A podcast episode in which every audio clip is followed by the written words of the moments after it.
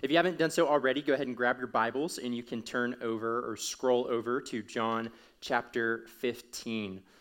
John 15 takes place toward the end of the fourth Gospel's account.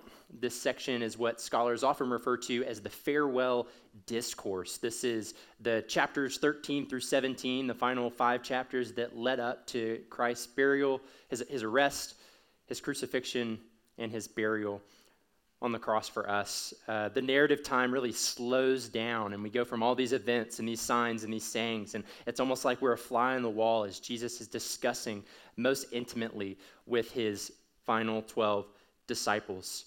Uh, in those chapters, he washes the disciples' feet, he serves them communion, he tells them to love one another, he promises the Holy Spirit.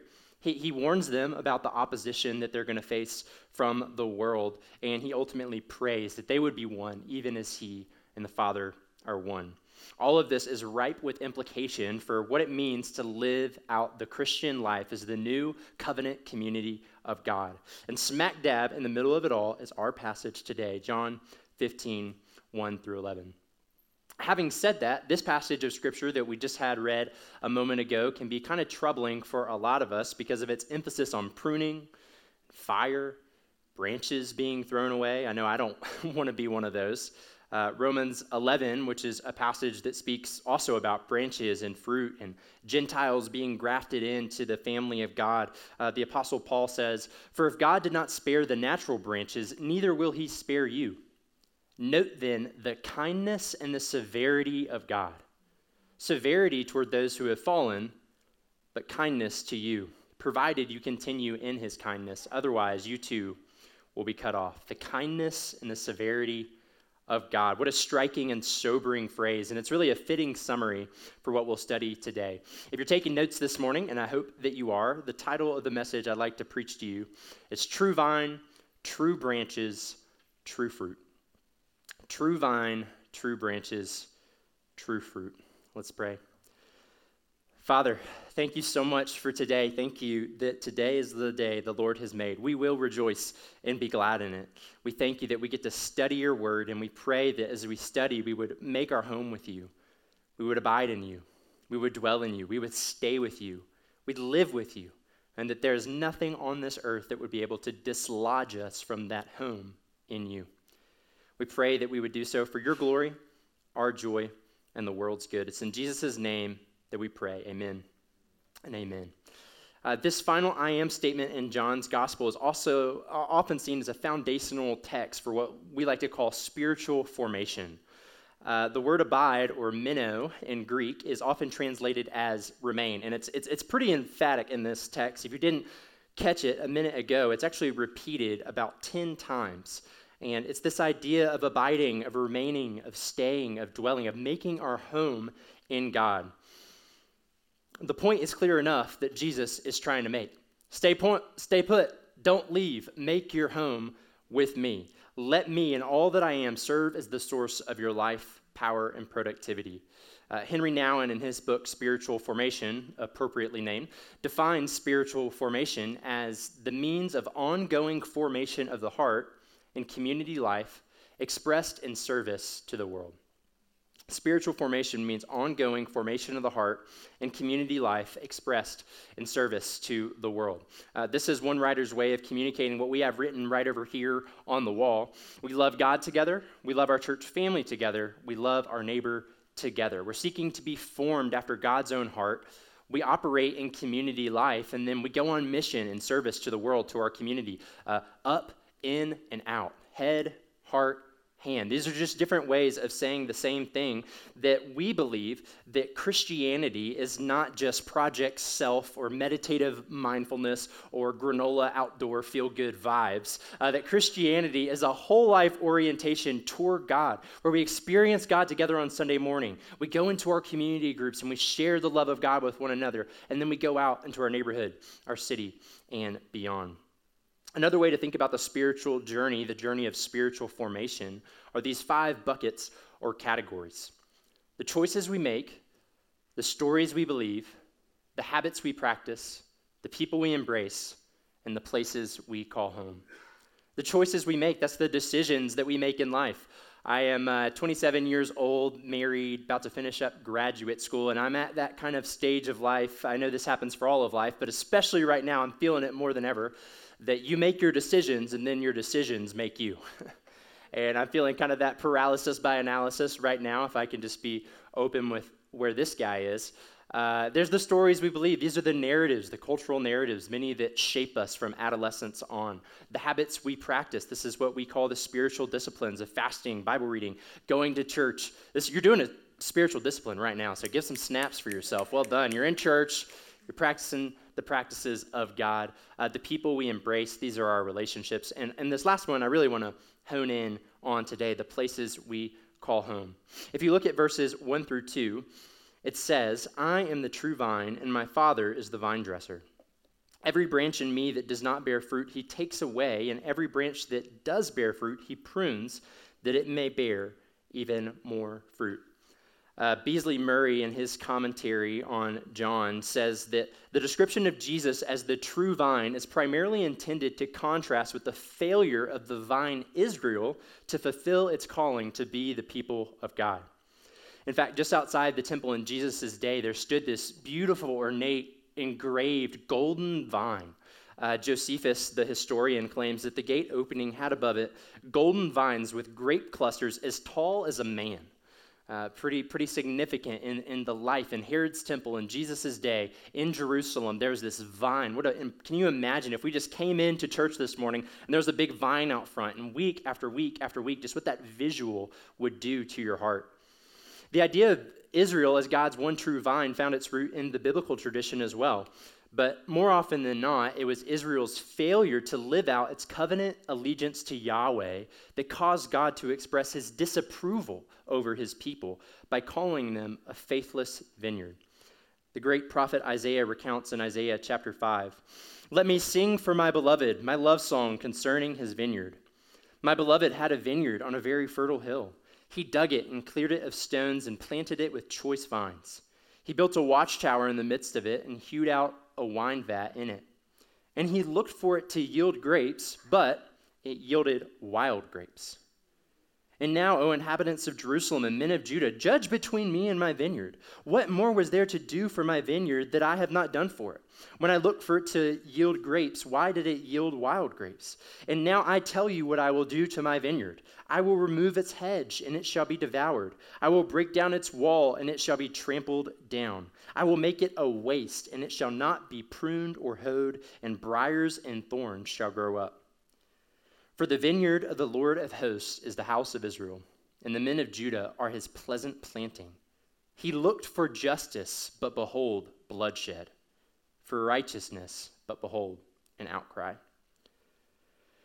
Fast forward to the New Testament, and John the Baptizer picks up these themes of branch and vineyard and pruning and fruit and fire. Matthew chapter 3, verses 7 through 10 say, But when he saw many of the Pharisees and Sadducees coming to where he, that is John, was baptizing, he said to them, You brood of vipers, who warned you to flee from the coming wrath? Produce fruit in keeping with repentance. And do not think you can say to yourselves, We have Abraham as our father. I tell you that out of these stones God can raise up children for Abraham. The axe is already at the root of the trees, and every tree that does not produce good fruit will be cut down and thrown into the fire. Ouch. In the words of one commentator, for Jesus and his new covenant people, Jews and Gentiles alike, it is no longer a matter of possessing the vineyard, it is now a matter of knowing the true vine. But if there is a one singular true vine, I think that implies that there must be many plural false vines. For the religious elite of Jesus' day, they were looking to the Torah, the temple, and the land as their stubborn reliance for God's faithfulness in their lives. They believed that those outward signs of covenant loyalty, those national badges of righteousness, would secure their identity as the people of God. Today, our false vines look pretty different than theirs, but they really are not much different at all. They're God given things, maybe even good things, but external measurables that are in no way sufficient for measuring the inward condition of our hearts. Today, our false vines can be things like social acceptability, career advancement, intellectual acumen, physical prowess, myself, obviously. I'm a specimen, come on. Um, thank you. I appreciate that. I appreciate that vote of confidence. Uh, the Lord Jesus, have mercy. Uh, the enjoyment of nature, church attendance, spiritual giftedness, care for the poor, evangelistic activism, theological insight, knowledge of Scripture. But whatever it is that operates as the foundational source of our identity, value, and worth will be the very thing that will eat us alive if it does not first find its grounding in Jesus. Fleming Rutledge, who, if you haven't read your girl, Fleming Rutledge, she is fire and highly recommend to you her work. She says in one of her books, There's a fashion today for exhorting us to live into various things, live into our baptism, live into our calling, live into our mission. I think that's a very 21st century humanist, do it yourself way of speaking. We don't live into the vine, who is the life of the church. The vine lives into us. We live from the vine, from the Word of God, from the body and blood of Christ, from the tireless work of the Spirit that is new every morning. Over and against these competing vines of false self that are vying for our identity, the true vine gives life and the true vine produces the branches in us that we need. Look at verses 3 through 6. It says, Already y'all are clean because of the word that I have spoken to y'all. Abide in me, and I in y'all. As the branch cannot bear fruit by itself unless it abides in the vine, neither can y'all unless y'all abide in me. I am the vine, y'all are the branches. Whoever abides in me and I in him, he it is that bears much fruit. For apart from me, y'all can do nothing. If anyone does not abide in me, he is thrown away like a branch and withers, and the branches are gathered, thrown into the fire, and burned. That was the SSV, in fact, Val. It was. It was a Southern Standard Version. And uh, your boys from Tennessee, shout out to all my Texas folks. Uh, I, I, joke, but the, the emphasis on the plural nature in the original Greek is intense. It's designed to arrest and alarm. You see, so many times when we read scripture all cozied up with our cup of coffee in the morning uh, on the couch, which I highly recommend, by the way, Bible before breakfast is the best way to go. Uh, what we actually miss is that although the Bible was written for me, the Bible is not written for me only. That is to say, God's voice in my life ought to never be cut off, severed, divorced from what God has done then, is doing now, and will do one day among his covenant people. This is part of the spiritual formation process we discussed a moment ago. Uh, the people we embrace. It's so many times we think God is simply speaking to my little self in my little life, in my little apartment, in my little corner of the universe. When in fact, the text itself is shouting that we belong to one another, that we were made for life together, that we are inherently interdependent beings. James Cone, the great black theologian, liberation theologian, says God acts in history not just for me, but for a particular community. Watch this. And God's action can be for me only insofar as I choose to belong to the community of God. One's selfhood is bound up with the community to which one belongs. The future trajectory of Hunter Hambrick's life and ministry is bound up with my identification with y'all, Providence, Denver, the covenant people of God. And isn't it interesting that the branches which are thrown into the fire to be burned are first found alone, not present with the others who are present in Christ? When was the last time you saw a tree with one branch? no, it has a plurality of branches. If it only had one branch, it's probably a dead tree. It's been struck by lightning. When was the last time you saw a branch by itself? Not on the tree, dead, alone on the ground. My friends, the greatest threat to both of our spiritual formation is radical individualism, the alienation of self. And as an introvert, just me plus Jesus plus my coffee, it sounds pretty good. I like that. It's easy, it's convenient. I ain't got to deal with all of y'all. But it's utterly insufficient for the whole life transformation Jesus has in mind. We need each other, but we also need God's word. Look at verse 3. Already you are clean because of the word that I have spoken to you. This refers back to John chapter 13 when Jesus in the upper room washed the disciples' feet. And it says in the text that he loved them to the very end. Can you imagine how stabilizing the words and the, and the action of Jesus must have been for them as they advanced on in life, faced persecution, went on to spread the gospel through the known empire of Rome and beyond? Psychologists tell us we get our sense of worth from the person whose opinion we value most highly. 20th century sociologist Charles Horton Cooley coined a concept which he referred to as the looking glass self. Researchers from Lesley University explain the theory this way Using social interaction as a type of mirror, people use the judgments they receive from others to measure their own worth, values, and behavior. Behavior and self esteem are dictated by a person's predictions of how they imagine they'll be perceived by others. So, Cooley's theory essentially says I am not who I think I am. I am not who, I, who you think I am. I am who I think you think I am. I'll say it one more time. I am not who I think I am. I am not even who you think I am. I am who I think you think I am. This pernicious problem of perception becomes even more complex when we factor in the meteoric rise of social media. And just think about the fractured selves that we can have existing all at once, all at the same time. On any given day, we can have uh, an Instagram self, a hip, trendy, exciting individual. On Facebook, a family loving, nacho eating, birthday celebrating self. On Twitter, a woke, intelligent, politically engaged self on LinkedIn a professional, I've got my life together, promise, I promise you I do. Hey, you want to network, by the way? Self. And I'm just speaking about myself. Or should I say myself? Or should I say how you perceive myself, perceiving myself, perceiving you? That's a whole lot of self. But as it turns out, perception is maybe not reality, but it's perceived reality. And if how you're perceived by others isn't true, may not even be a reality, but if it dictates how you think and behave, if these false narratives and external validations of others are what drive your sense of identity and belonging, then how real might they just be? And whoever the person or people are to whom you grant a disproportionate amount of power to discern and define your dignity, value, and worth, that person is going to be whose opinion you value most highly. It Could be your spouse, could be an ex, could be a parent or older brother, younger sister, your child, your employer, a pastor, someone else from your past. But if, I think if we're honest, there's someone in our mind's eye who, have right now, they were to send us the wrong text at the wrong time with the wrong words, it would immediately send us into an emotional tailspin.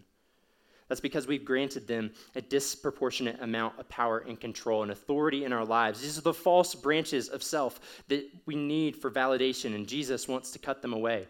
Well, what can we do about it? How can we live out of our true selves? How can we live as the true branches connected to the true vine, producing true fruit? Well, the king of pop, Michael Jackson, is here to help, baby. I'm starting with the man in the mirror. In my own journey, my fractured sense of self, like a branch on a vine, um, has created this functional image of God. That is, I confess to believe that God is all powerful, all knowing, all loving, in control, and yet I live my life as if I am in control and as if God is distant and far off. My looking glass view of God is that He is a slightly irked boss who's always just a little displeased with my performance. That's what Hunter Hambrick, the perfectionist, deals with daily. I think that God thinks that I am never quite good enough, never quite up to snuff. There's always a little something about me that could be tweaked, improved, or worked on. Because of this, I've started doing this nearly every morning when I wake up. I grab my little uh, three by five note card and begin declaring through God's word my already determined identity. It's fixed, it's set. I just have to live not into it, but out of it. How freeing. I boldly speak out loud the thoughts God has already revealed about me through his word. Straight up Joel Osteen style, baby. I'm talking, in him I am. In him I am loved. In him I am accepted. In him I am adopted. In Christ I am free. I am forgiven. I am made new. In Jesus I am confident. In him I am more than enough. In him I am valued. In him I am totally righteous. In Jesus I am healed. In Jesus I am protected. In Jesus I am chosen. In him I am anointed. This is the word of the Lord. For all you Bereans out there, I got my scripture references, all right? This isn't just self help stuff. You see, we have to get our functional beliefs about God up to the level of our confessional beliefs about God, what He's already said in His Word. True vines, false vines, true branches, false branches, true fruit, false fruit. Look down at verses 7 through 11. It reads If you abide in me, and my words abide in you, ask whatever you wish, and it will be done for you. By this my Father is glorified, that you bear minimal, marginal, not much, negligent fruit. No, that's not what it says. What does it say? Come on, everybody with me. It says that we would bear much fruit and so prove to be my disciples. As the Father has loved me, so have I loved you. Abide in my love. And if you keep my commandments, you will abide in my love, just as I have kept my Father's commandments and abide in his love. These things I've spoken to you, that my joy may be in you, and your joy may be full. Now, as much as I think this text is highlighting the abundant life that Jesus has come to offer, I, I need to be clear here. Just because there's no immediately obvious fruit in your life, that doesn't mean you're not a true branch. In fact, that's the whole point of the pruning process. You may have been cut back but that doesn't mean you've been cut off. I'll say that one more time. You may have been cut back, but that does not mean you have been cut off. I think that's a word for someone this morning. You may well be experiencing a season of pruning, of testing, of waiting. But your job, my job, isn't to scrutinize the external measurables of our life or even of our community here at Providence. Our job is to keep our worship directed toward Jesus, despite whatever may come. Habakkuk 3 17 through 18 says, Though the fig tree does not bud, and there are no grapes on the vines, though the olive crop fails and the, and the fields produce no food, though there are no sheep in the pen and no cattle in the stalls, yet I will rejoice in the Lord. I will be joyful in God my Savior. Friend, if you're sitting here worried today about whether or not you are a branch that's going to get cut off, it may be an indication that you're already connected to the true vine who is just simply preparing you for future fruit. On the other hand, if you're not worried, if you're like, I'm good, I got this, I don't need these Jesus people or this Jesus person, then you are liable to the fire of hell. You're in sin, and you need to repent and place your faith in Jesus. And I would not be a faithful minister of the gospel if I did not tell you otherwise. Because being a true branch, living as a generous, free self, isn't about being a generous, true self. It's not project self. It's about giving glory to God. D.A. Carson, in his wonderful commentary on John, writes Christians must remember that the fruit that issues out of their obedient faith union with Christ lies at the heart of how Jesus brings glory to the Father. Those who are contemplating the claims of the gospel, who do you say that Jesus is? Must reckon with the fact that failure to honor the Son is failure to honor God. Fruitlessness not only threatens fire, but robs God of the glory rightly His. When we bear fruit, we do so to the glory of God. As Colossians 1 27 says, Christ in you, producing fruit in you, connected to the vine, the life of the Holy Spirit flowing through you into bearing fruit, that is the hope of glory. So if you're sitting here today concerned about whether or not you're connected to the vine, concerned about how God can get the most glory out of your life, if that's your earnest desire, you may also be asking, well, Hunter, why is it that I see so little fruit? We want the fruit, we desire the fruit, we know that fruit bearing to be a good thing, but why is it that fruit is so hard to come by? Dallas Willard laments that the general human failing is to want what is right and important but at the same time, not to commit to the kind of life that will produce the action we know to be right and the condition we want to enjoy. This is the feature of human character that explains why the road to hell is paved with good intentions. We intend what is right, but we avoid the life that would make it a reality. It's a pretty dense quote. I'm going to read it one more time. The general human failing is to want what is right and important, but at the same time, not to commit to the kind of life that will produce the action we know to be right and the condition we want to enjoy. We need structure, we need guardrails, we need a, a trellis for our vine. I think as well, many of us are scared of committing to God because we know the pain that pruning produces. In his book on spiritual formation, Henri Nouwen recounts I once saw a stonecutter remove great pieces from a huge rock on which he was working. In my imagination, I thought, that rock must be hurting terribly. Why does this man wound the rock so much? But as I looked longer, I saw the figure of a graceful dancer emerge gradually from the stone.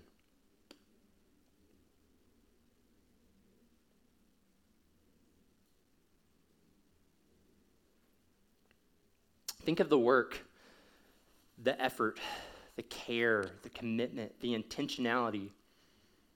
Over a three year process that it took Canova, the sculptor, to create that work of art.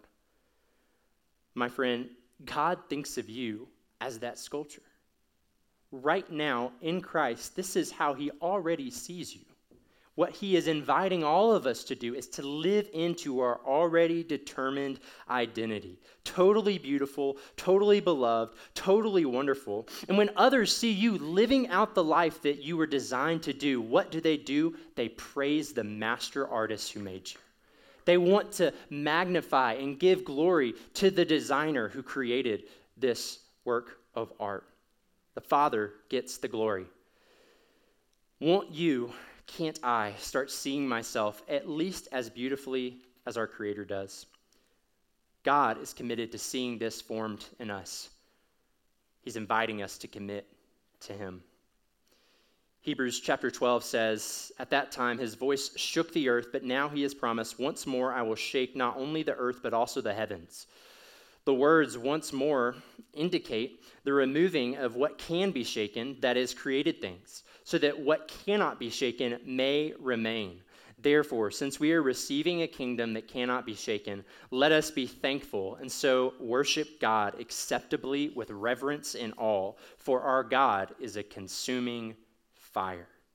Fire destroys, but it can also purify. In the words of our own Jason Jans, what is he pruning? He is cutting something out of you that is detrimental to what he wants you to be. God never cuts off something beneficial for you. For the believer, for those in Christ, it's the difference between judgment and discipline. It's the difference between what Judas got and what Peter got. Judgment is for the dead, lifeless branches who refuse to connect to the vine in the first place. Discipline, however, is for children who are loved and adopted, and through obedience to his commandments, are intended to share in the Father's joy. And isn't that what we all long to hear? Well done, good and faithful servant. You have been faithful over a little, I'll set you over much. Enter into the joy of your master. Hebrew 12, Hebrews 12 also reminds us that it was for joy that Christ endured the cross. It was for us. Verse 11 These things I have spoken to you that my joy may be in you and that your joy may be full. This is why he went. This is why he died. This is why he suffered, so that we could be made alive, connected by the power of the Spirit to the glory of the Father, to the source of life itself, Jesus, the founder and perfecter of our faith. And if we abide in the true vine, if we know we are the true branches, sooner or later, don't get discouraged. You will start bearing true fruit for God. As we close this morning, I want to return to Nouwen's quote we examined at the beginning of this morning's service.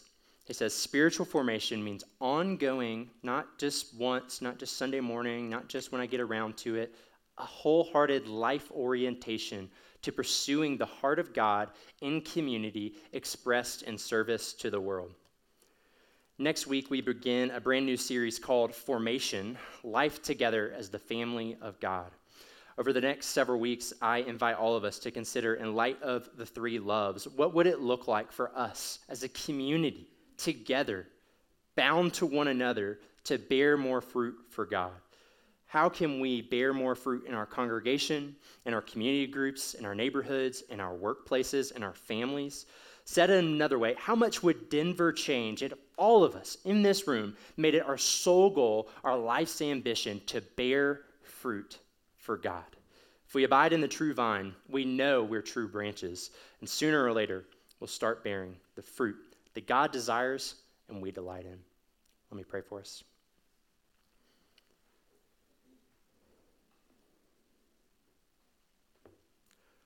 Holy Spirit, this morning I just sense a feeling of discouragement in this room, maybe even heaviness.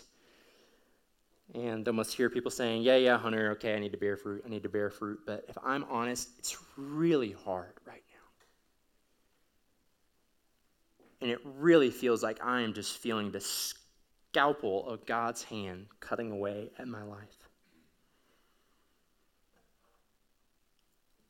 So, God, I pray that we would not grow weary of doing good but that we would continue, we would persevere, knowing that we, corporately, plural, would produce a harvest if we don't give up. Help us, Lord. Comfort us in our afflictions. Thank you, God, that because you were cut off, we have been grafted in because you chose to take on the pain and the fire and the judgment of the cross. We can know your welcoming, accepting embrace. Help us to not focus on the fruit. Help us to abide in the vine and never be dislodged. We pray this prayer in Jesus' name. Amen amen.